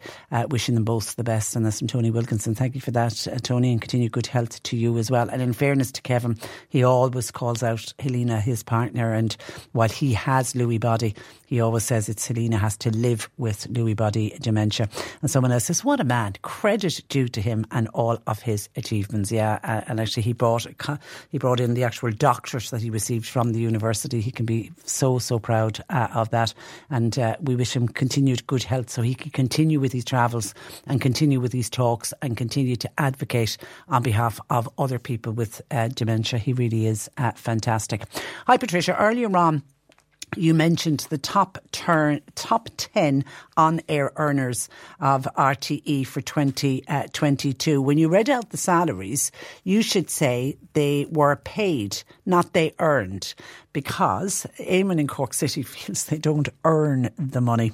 And then someone else says, uh, Patricia, this has got to be the reason why people are not paying their television uh, licence. What's going to happen? They can't bring everyone uh, to court. Well, actually, Ralph Riegel is writing in The Independent today that there has been a substantial increase in the numbers summoned for not paying their 160 euro television licence. Uh, Ralph has got had figures released to him which show that more than 13,000 people were summoned to appear before the courts last year for non payment, with the numbers facing prosecution since the controversy broke back last June. It's gone up by 33% a month.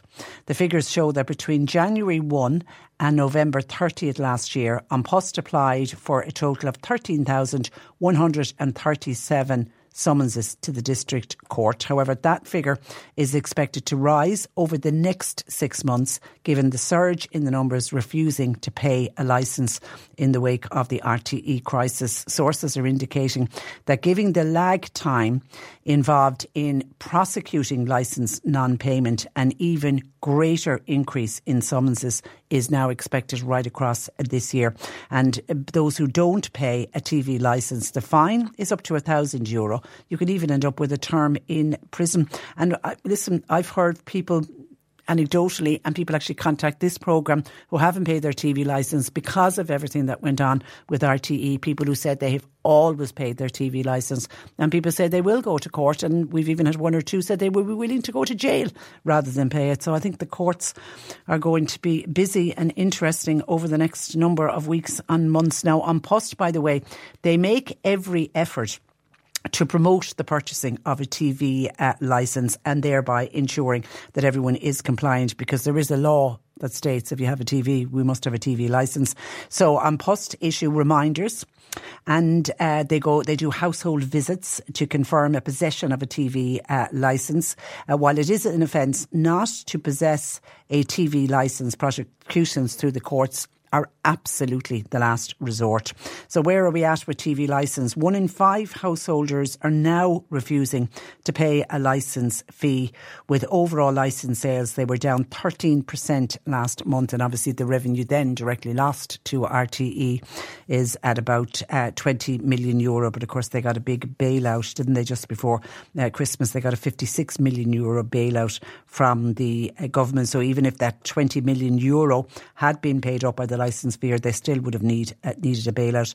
Uh, interesting that the Sunday Independent revealed yesterday that the Taoiseach Leo Varadkar, he actually favours the abolition of the TV licence and he instead wants it replaced with exchequer funding. So ultimately the taxpayer would pay, but he would prefer for it to be paid all out of the exchequer and that households wouldn't have to pay the 160 uh, euro. Now that's what Leo Varadkar believes, because I know that Taoiseach uh, Micheál Martin and the Finance Minister Michael McGrath, they've both previously argued publicly for the retention of either the TV licence or a household charge, which has been spoken about, because they questioned the appropriateness of an exchequer funding uh, model if it was just paid for by the exchequer. Uh, that's what happens in the UK, the BBC, for example, and in many other countries, they're just funded by the exchequer. The BBC are not allowed to take advertising. They get all their money uh, from uh, exchequer funding. Well, all of their money comes from their TV licence, but then they have a much larger uh, license base. They have a much bigger number of, much bigger population base, so they get a lot more money, and so all of their money comes directly from uh, the license. But RTE has never been in a position because we haven't had a population big enough for just all for everything to be funded by the licence, so they've always been allowed to take advertising uh, as well. So that that argument has still not been sorted out as to how RTE are going to be funded going forward. But all we do know is Kevin Bakhurst is adamant that the wage packets I just read out will we will not be seeing those into the future. 0818 103 103 on the traffic in Charleville that we spoke about earlier with a reminder that that meeting is going on tonight at half past seven in the Charleville Park Hotel. If you are living in Charleville or you go through Charleville and you're worried about the amount of HGVs that travel through the town every single day. Somebody says on Charleville uh, traffic, it has its problems, but it isn't just Charleville town. Look at Mallow and Buttevant. Too many HGVs are also going through Mallow and Buttevant. But this listener says too many people are taking risks by walking out onto the road between cars and not crossing at the traffic lights and not crossing at the pedestrian crossing. Mallow has been waiting for its new bypass road for years and years and years. People need to learn how to cross busy roads safely, and the best way to do that is to use the crossings that are provided. And we know, and I mentioned this, that there's going to be three new crossings. Well, they're what they call tabletop crossings uh, put in in Charleville to try to make it a bit safer. And then Eddie in Ovens is a HGV driver, so this is somebody who knows what he's talking about. He says there are blind spot mirrors on trucks today. One is on top of the passenger door, and another is on the front of the windscreen. There's also a wide angle blind spot screen you can stick onto the glass on the passenger door. Also, some trucks are fitted with cameras two on the left, one facing forward, one facing back, and one on the windscreen, and one on the driver's side. Eddie says, I was in Portlaoise one night, I was stuck in traffic when I just spotted two school children taking a short cut going under my Arctic trailer. Oh my God. I just spotted them in time and thankfully everything was okay. I always think of them now when I'm driving through towns, but you need eyes in the back of your head. It can happen so fast. Drive safely, folks. That's from Eddie Novels. Wow. Whoa. Goodness me, and and, could, and and then it's the impact on the HGV driver when an accident like that happens or when a fatality happens. I mean, I always think whenever we announce here on the radio that there's been another death like that, particularly a pedestrian death like that, um, and I always think obviously of the family, you know, and the bereaved family and all of that. But I, oh, my heart always goes out to the driver because nobody goes to work intending that they're going to be in some way responsible. And in many ways, they're not even responsible, but their vehicle was responsible ultimately in killing somebody. Yeah, you, your heart would go out to HGV drivers. So stay safe, uh, Eddie. And thank you for your uh, text to 0862 103 103. And here's somebody who is not happy with Bambi Thug and our entry into the Eurovision. Hi, Patricia. I was absolutely shocked that anyone who did not like the Irish entry into the Eurovision was described as haters and right wing activists. The song has satanic elements to it. I have nursed transgenders and I have a relation who is married to somebody of the same sex. I do not hate anyone. However, I do have deep Christian values and the hate is often directed at us. In fairness, I don't think everyone who was giving out about Bambi Thug and the, the and not liking the song. I don't think everybody was described as haters. Some people just don't like the song, which is fine. I play songs every day, and there's bound to be listeners who love a particular song, and there's bound to be listeners who hate a particular song.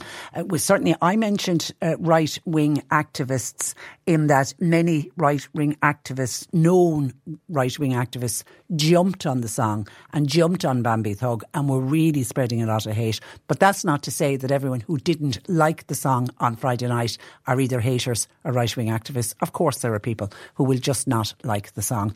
0818 103 103. I can see questions coming in for Annelisse. If you want to keep those questions coming in, please, because she will be joining us soon.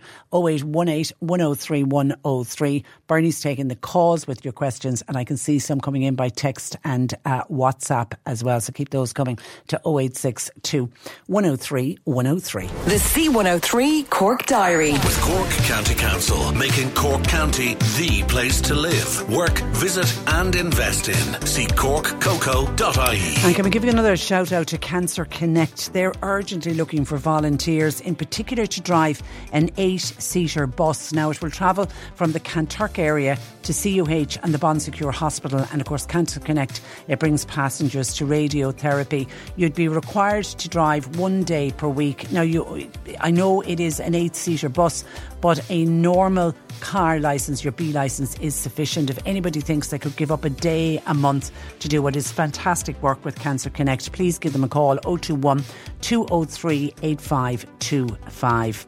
Kanturk Tidy Towns Committee, they're holding their AGM half past seven tonight in the Edel Quinn Hall. Everyone is very welcome.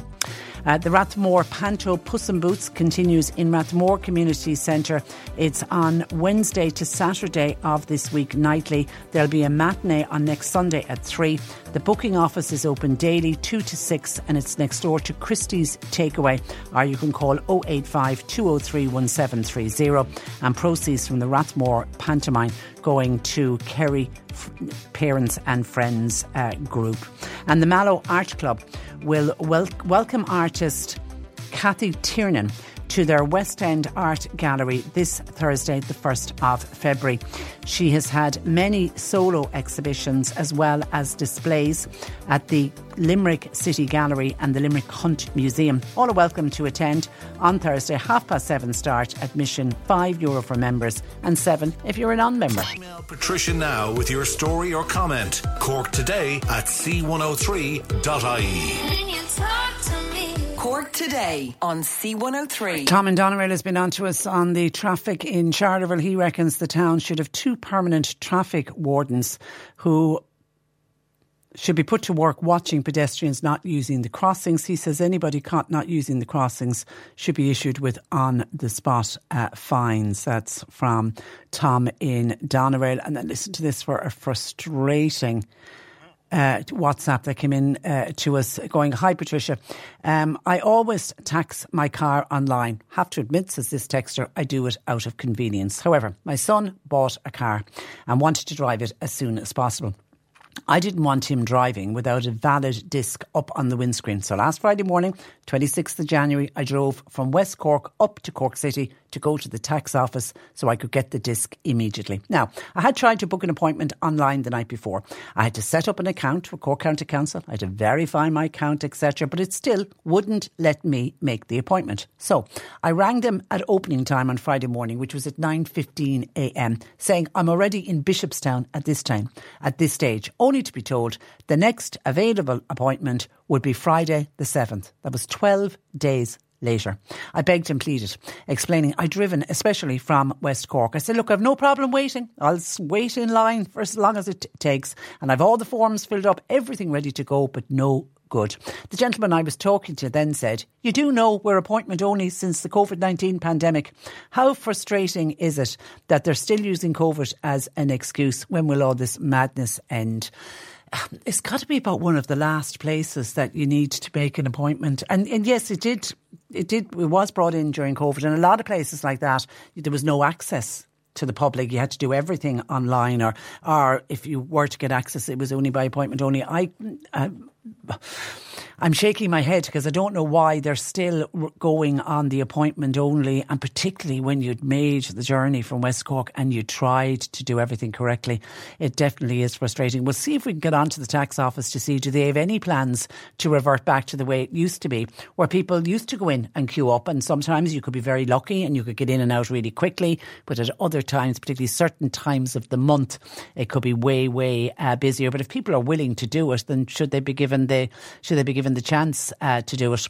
0818 103 103. Your thoughts on that? And I don't know if the, if many other people have been caught out with that as well, where they've where they've tried to just go in to tax their car to be told no, you can only do it online. Lorraine in Douglas said, having recently visited Paris and spent a lovely afternoon at the Louvre Art Gallery, she can't understand why activists would throw anything at the wonderful Mona Lisa painting. What are they hoping to achieve? Well, I tell you, Lorraine, they're hoping to achieve exactly what we're doing now. We're talking about their campaign, and it's. I saw it on the news yesterday. I've seen it all over the papers uh, today, and it was activists from a French organisation called Riposte Alimentaire. And my French is really bad. Uh, they sprayed the uh, the Leonardo da Vinci painting with pumpkin soup. I was looking at it on TV. I thought it was cream of tomato soup, but it was pumpkin s- soup.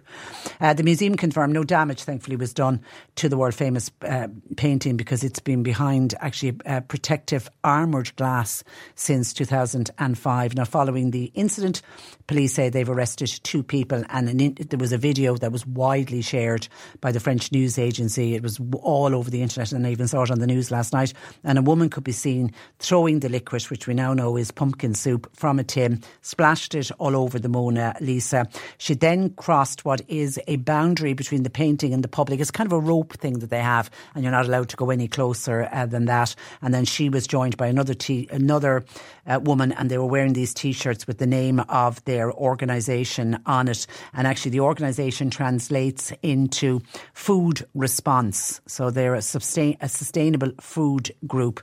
And then they were heard to shout, What's the most important thing? Art, our right to healthy, healthy and sustainable food.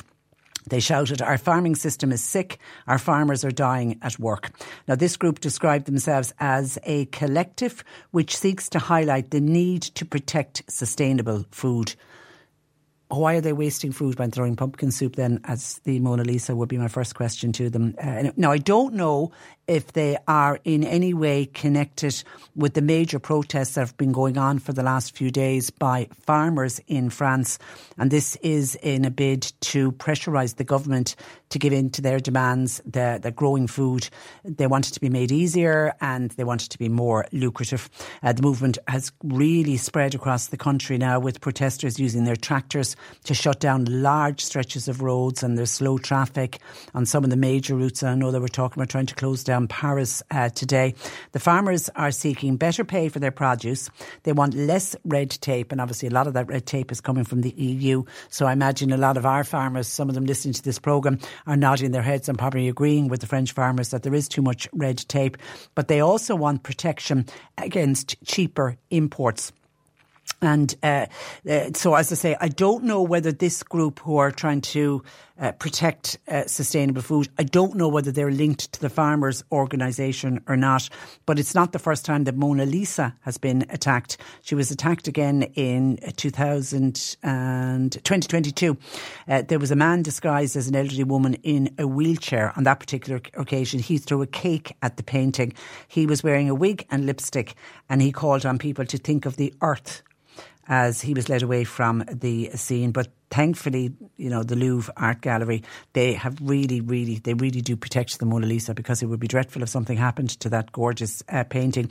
Back in the 50s, they put the Mona Lisa behind a glass protection. At that stage, they were afraid of an acid attack. But then in 2005, they actually upgraded the glass protection and they have now made it, they've put armoured glass. So nothing will get between the glass screen in front of Mona and her and her good self, but it got splashed in in pumpkin uh, soup. But yeah, um, when you're asking why do they do it, they do it so that people will talk about, about about them, and they do it so that people will uh, draw attention to their campaign, so people can find out more about their campaign. And can I say yes, yes, yes to people who are still asking us about the last of the double payments that are being made. They're being made this week. It's the first ever January welfare bonus payment, been officially announced today by the Social Protection Minister. Now, it's over the course of this week. A double lump sum payment will be issued. 1.3 million people. There's a lot of people who are receiving a, a double payment, and it's to help obviously cope with the cost of living. Now, this January bonus is the ninth lump sum payment secured by uh, Heather Humphreys under budget 2024. It'll be paid on the same basis as the Christmas bonus, bonus and will include the core weekly rate increase that went up at the start of the year. So you'll be getting slightly more than you would have got when you got your double Christmas uh, payment. I mean, it includes the likes of all the pensioners will be getting it, carers, thankfully, will be getting it, and people with disabilities, lone parents are getting it, low income families uh, are to get it. And Heather Humphrey said it's all about putting more money back into uh, people's pockets and recognising that families continue to feel the pinch particularly after the Christmas uh, period. And the department said the social protection package in budget 2024 was the highest in the history of the state. So, whatever day you pick up your social welfare payment, you'll be getting a double week this week. 0818 103 103. Let's take a break and turn our attention to Annelisse Dressell, our nutritional therapist. Still time to get your questions in 0818 103 103, or you can text or WhatsApp 0862 103 103. Oh Call Patricia with your comment. 0818 103 103. Cork today on C103. And let's head off to the Health Hub Times Square in Ballincollig, where we're joined by Annelisse Dressell. Good afternoon to you, Annelisse. Good afternoon, Patricia. Nicely refreshed after your break? Oh, like my, like a new woman, definitely.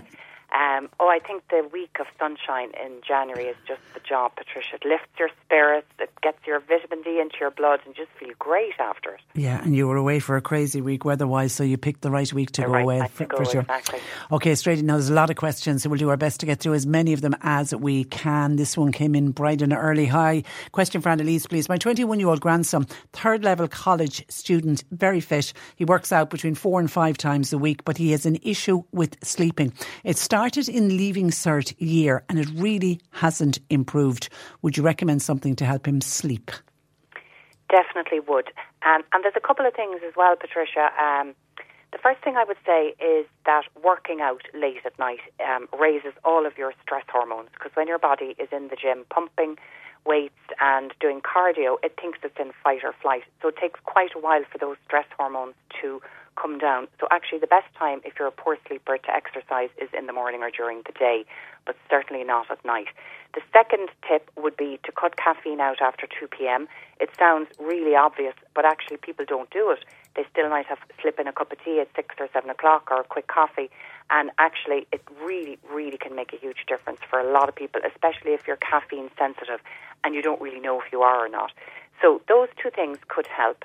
And then in terms of taking supplements, there's a few. The first one is, and it's gotten really popular at the moment, is the magnesium bisglycinate. So this is a combination of magnesium, which is very good for relaxing the body and the muscles, and then the glycinate. The glycine is one of the precursors to uh, one of the neurotransmitters in our brain that help us feel very calm and relaxed. So that combination one is very good. Uh, we sell a lot here, and the GAL one is a very good one.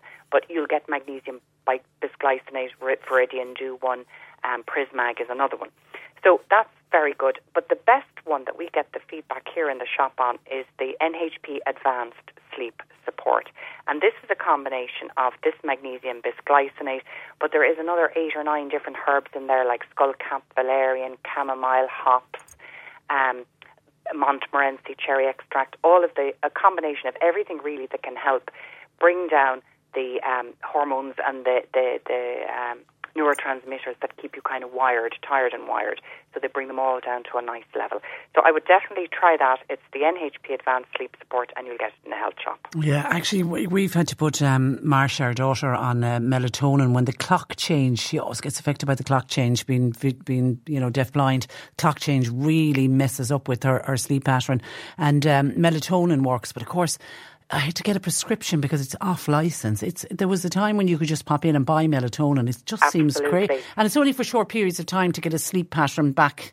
and it's fantastic for jet lag as well. Yeah, and melatonin, yeah. actually, serotonin is the happy hormone that's converted into um, into melatonin. So um, that that doesn't happen pro- properly for everybody. Yeah. You can. I would suggest that anybody who goes over to France or Spain or the Canaries this time of year or anywhere at all, pick up melatonin when you're over there because you can buy it in all of the shops and all of the pharmacies there. So just pick it up Mm. when you're away and have it there because it'll last for a long time and That's just great. keep it for when you need it. Yeah, it's great. Okay, hi, question for Annelisse, please. What magnesium product is good for bones and joints? It's a band to your listeners diagnosed with arthritis. Okay, so magnesium does make up bones along with calcium, but it wouldn't be the first thing I would choose for arthritis. Arthritis really is more wear and tear of the cartilage between the bones that help cushion the bones and provide a kind of a spongy um, pillow between them to absorb shock. So arthritis is more wear and tear away of that cartilage. So to build back up cartilage, there's a few different things that can help. Um, the oldest style one is the glucosamine. Now this is a um, long-term product that's been used since the 60s for joint support, and it can work very, very well. But there's a couple of things with it. The first thing is it can take about six months to notice the difference because it's a really large molecule. So it takes quite a bit of time to actually pass across the membrane into the cartilage where it's needed. Um, and the other thing as well is it doesn't agree with everyone's stomach. So I would much rather give people something called type 2 or UC2 cartilage. So this is already, the, it comes from chicken and it's already, the work already has been done by the chicken to build up glucosamine and other things into cartilage for you. So that's a very good one. We also get very good feedback on a supplement by a company called One Nutrition, a lovely Irish company, and it's just called Joint Support. And for some people, it just works really, really quickly and really, really well. So you could try that. And the last thing then is just plain old collagen. So collagen is very good for both your bones because our bones aren't just built of brittle calcium. They also need to be quite elastic to absorb shock. So collagen is very good for both the joints and the bones. So you could take a collagen supplement and it comes in powders, it comes in sachet forms. The powders tend to be the best quality one and our favorite one here for the joints is the Nature's Plus collagen peptides because there's a combination of different collagens in there, and there's actually also some eggshell membrane, which is particularly good for bad joints. Okay, well done. Hi, Annelisse. My daughter has very low iron ferritin. She's taking Galfer, but could you give me some advice on anything else she could be taking? That's from Ellen. So we would hear this an awful lot. Galfer really is a very, very difficult form of absor- um, iron to be able to absorb. A lot of people, when they take it, they'll notice that they either get constipated or their stools could be quite blacky. And that's really a sign that the iron is not being absorbed. So the best type of iron really in terms of absorption is iron bisglycinate. So we talked about magnesium bisglycinate earlier. So that's magnesium mixed with the, the glycine. But the iron bisglycinate is a lovely, gentle iron that's very, very easy to absorb and you can buy it in capsule form um, in any health shop. It's very easy to take and we've had very like little to no feedback in terms of upset tummies and it seems to bring the iron up quicker. There's also another type of iron that we have here for people who would be, um, you know, have really compromised absorption. So people who are uh, like in a bad celiac flare or a bad flare of Crohn's or ulcerative colitis, and it's called lactoferrin, L A C T O F E R R I N, and it's a form of um, iron that is super, super easy to absorb. It's almost like the iron that babies would get in breast milk. And the lacto lacto part of it as well is very nourishing for gut health, so it's very good if there's an absorption issue. Okay, Ellen has, Eileen has this ongoing problem with the children picking up head lice. She thinks they're getting it in the playground when playing with other children. They're reoccurring all the time. They've used several different types of treatments from the chemist. What would you uh, suggest for reoccurring head lice? And yeah, yeah, you're scratching already, even thinking about it. I know it's desperate, and it is. I am as well, Patricia. Yeah. It's kind of like a natural reaction. So, unfortunately, I think head lice are becoming immune to the chemicals that are used in a lot of those shampoos. So, there is a very good um, shampoo by a company called Pure Essentials. We have it here, and it's basically more or less neem. Neem is a tree that is known as um, as, as the, the medicine cupboard of, of India because it has so many different functions. But it's a really good one uh, for actually treating lice, but also it can be used as a shampoo. It's very gentle and no chemicals in it as a preventative. Um, so it's the Pure Essentials Neem uh, shampoo, and it is. I think it might even be called something about lice. It's um, it's know, it's just Pure Essential um, lice shampoo. And then you can also buy sprays. The tea tree is actually very discouraging for um, for head lice. They don't like the smell of it. So you can actually buy a tea tree spray, or you can just use ordinary tea tree oil. And the best place to dab it is just at the nape of the neck there, just behind the neck, because that's generally where they tend to land. Um, so that'll discourage them from, you know, jumping from somebody else's head onto your own kid's head, and do that every day going into school. Okay, let me go. Where am I going with the questions? Sorry, I've gone to the wrong screen. There's so many questions coming in. Kate in Passage West has high blood blood pressure and high cholesterol. What should she be avoiding eating? Okay, so the best, I suppose, there's two diets here really that she'll find very easily on the internet. The first one is the DASH diet, which is a very low salt diet for high blood pressure. Um, and the second one then is the Mediterranean diet. Now, my favourite is the Mediterranean diet because it's naturally low in salt. It is so full of um, of of whole foods, and these would be naturally not just low in salt, but they have the right balance of the salts that we need, which is sodium, potassium, chloride, and magnesium. So vegetables and whole grains are naturally balanced in that. So if she was to follow the Mediterranean diet, I think that would be the best thing. I did actually a podcast recently, Patricia, that I had to do research for, and actually was horrified when I read that 50% of our calories in the Western world, in Ireland and the UK, come from ultra processed foods. That's 50% for adults, and when it comes to kids, it could be 75 to 100%. So those processed foods, they're so high in fats and sugars and salts and other chemicals that I don't even want to talk about, and they're so disgusting. But they are hugely contributory to high cholesterol and high blood pressure. So the Mediterranean diet will naturally cut out those. So I think follow that, cut out processed foods and cut out anything white, really. Okay, this is from Maura. It says, uh, afternoon, Annelisse. I'm on uh, or- Orencia by injection. Now, I Googled it to see what it is. It's a medication used to treat autoimmune diseases like rheumatoid arthritis by interfering with the immune activity of T cells. Anyway, Maura's on this uh, drug by injection for autoimmune disease. She's no energy. Is there anything she could take that won't affect the injection, but to try and give her a bit of an energy boost? Yeah, I definitely could recommend the Source of Life Gold for that. When you're on those T cells, the T cells are the cells that tend to attack um, the body in autoimmune conditions where the body is actually attacking itself. So medications called T cell suppressors stop the activity of those. The main issue with that is that your T cells are also your first line of defense against viruses and bacteria. So you could be um, more immune compromised. So for anybody who's on them, I would definitely recommend taking a good supplement of vitamin D just to keep your immune system up. Um, and the only thing really that you have to be very careful of when you're on those medications are things that um, will increase T cell activity. So echinacea would be a no-no, for example. But really, nearly everything else is safe. So I would certainly take something like the Source of Life Gold for a boost.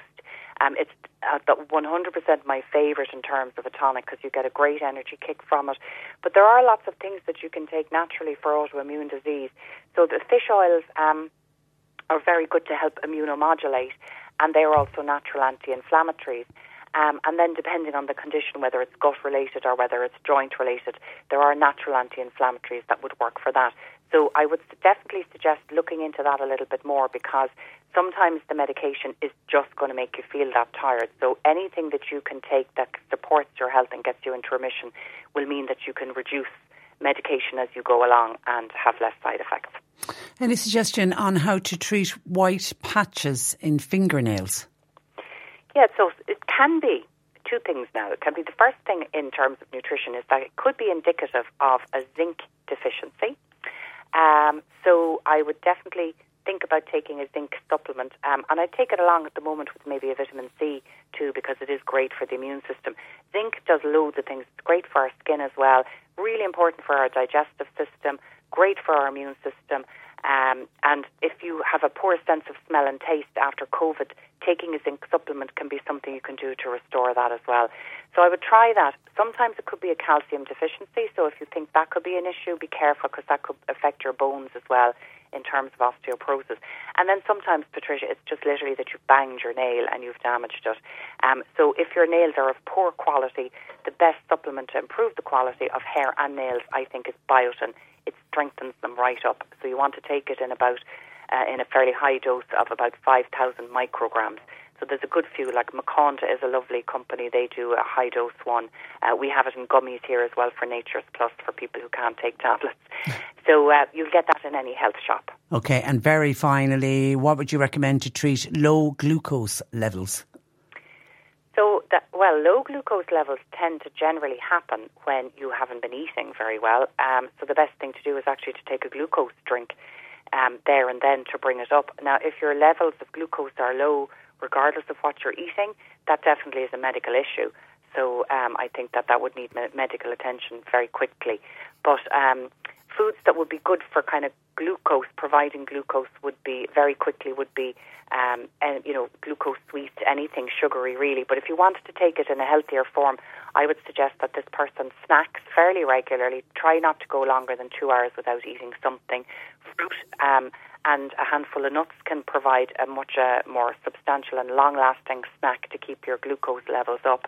Swapping um, brown bread for white bread will give you more sustained glucose release over time, but won't give you that glucose hit in the moment. So I think if you could base your diet on the whole grains and make sure you include a little bit of protein and fat at every meal, you'll get more sustained glucose release. And then on, eh, have in your handbag uh, maybe a banana, a glucose drink like Lucozade or something like that, or some glucosey sweets, just in case you start feeling it dropping, where you'd be, you know, headachy, losing concentration, or getting a bit shaky. Yeah, you get that dip, which is absolutely horrible. Okay, pleasure as always. Thank you for that, Thanks, Annelisse. Patricia. Have a wonderful week. Annelisse, of course, won't be with us next week because we've got our first bank holiday of the new year next year, next Monday uh, with uh, St. Bridget's Day. But Annelisse uh, will put up all of the information that we discussed today on her website, which is healthhubstore.com. You go onto the website, and as heard on the radio, you can find out more about all of the products and all of the suggestions that Annelisse uh, gave. That's where I leave you for today. Thanks to Bernie Murphy, who produced. And we're back with you tomorrow at 10. Until then, I'm Patricia Messinger. A very good afternoon.